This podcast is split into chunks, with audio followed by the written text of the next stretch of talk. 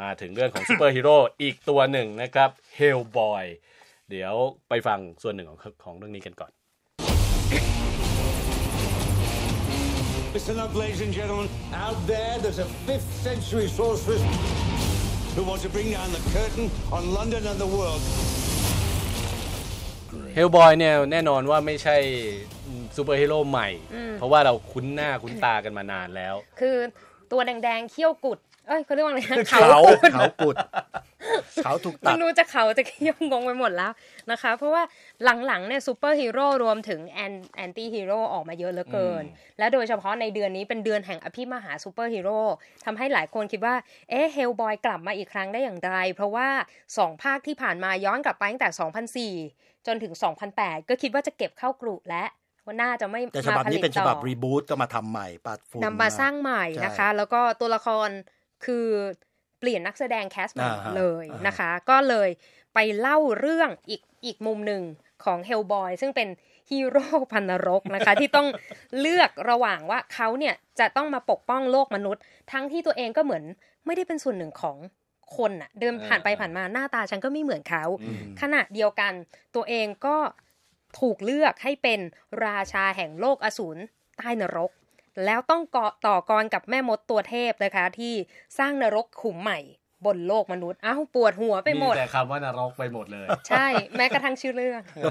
ที่ผมว่าจุดจุดที่สำคัญจุดหนึ่งก็คือว่าอาจจะอาจจะเป็นซูเปอร์ฮีโร่ซึ่งมันมีเหลือเฟือละ ตอนนี้มันใช่หันไปทางไหนอ้าวซูเปอร์ฮีโร่นี่กับซูเปอร์ฮีโร่อ่านะอ่าฮะซูเปอร์ฮีโร่สตรีก็มีอะไรเงี้ยใช่แต่ว่าก็อย่างที่ว่าก็เป็นซูเปอร์ฮีโร่สายภูต นะฮะถ้าว่าไปแล้วก็เป็นหนึ่งในสายภูตใช่ไหมฮะใช่มาจากขุมนรกไม่ได้เป็นคนดีๆ เหมือนอย่างคนอื่นที่ที่มาที่ไปดีๆ แต่ว่าที่ที่ที่ผมก็จำไม่ได้แล้วว่าไอ้สองตอนแรกเนี่ยที่ดูเนี่ยมันเนื้อหามันชวนประทับใจ แต่ว่าอันนี้อะมันมีกลิ่นอายของของทางฝั่งยุโรปทางอังกฤษอยู่นะครับอืมโน่นฉากเชิกหรือว่าไอ้ตัวละครอะไรต่ออะไรเนี่ย ซึ่งเรื่องมาเทียบกับ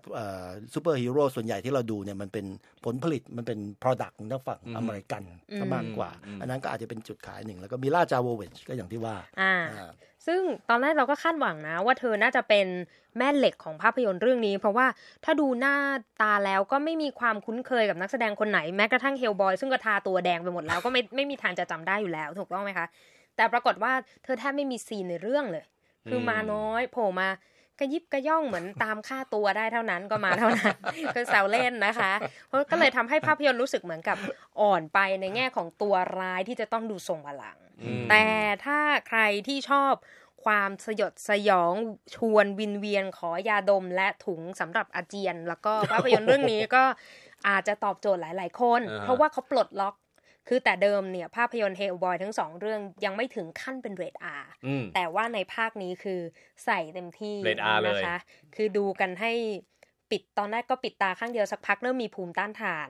ในการชมภาพยนตร์เรื่องนี้ก็จะเริ่มหายกลัวขึ้นไปมากขึ้นนะคะ แต่สำหรับตัวบทแล้วเนี่ยถ้าคนชอบความสนุกการบู๊ล้างผลาญอะไรต่างๆ ก็ถือว่าทำได้ในระดับปานกลางอืม ระดับโอเคซีรีส์อะแต่คือผมไม่ว่าไปถึงจองจุดเงินเด่นอันหนึ่งก็คือมันนอกจากความเป็น action ซูเปอร์ฮีโร่มันยังมีความเป็นแฟนตาซีอ่านนะฮะจินตใช่นิยายมาก็อาจจะเป็นอีกอีกอะไรอีกทางเลือกหนึ่งสำหรับคนที่อยากจะเอาเวลาประมาณสองชั่วโมงไปเคลิบเคลิ้มหรืออะไรอย่างเงี้ยไปนอนหลับในโรงเออแต่ผมผมเป็นบ่อยครับเอ๊ะ หลับเลยเหรอครับก็โอเคครับขอบคุณมากครับ ทั้งสองคนสำหรับเอ่อหนัง Hellboy นะครับ ใครค่ะชื่นชอบซูเปอร์ฮีโร่พันธุ์นี้ก็ไปดูได้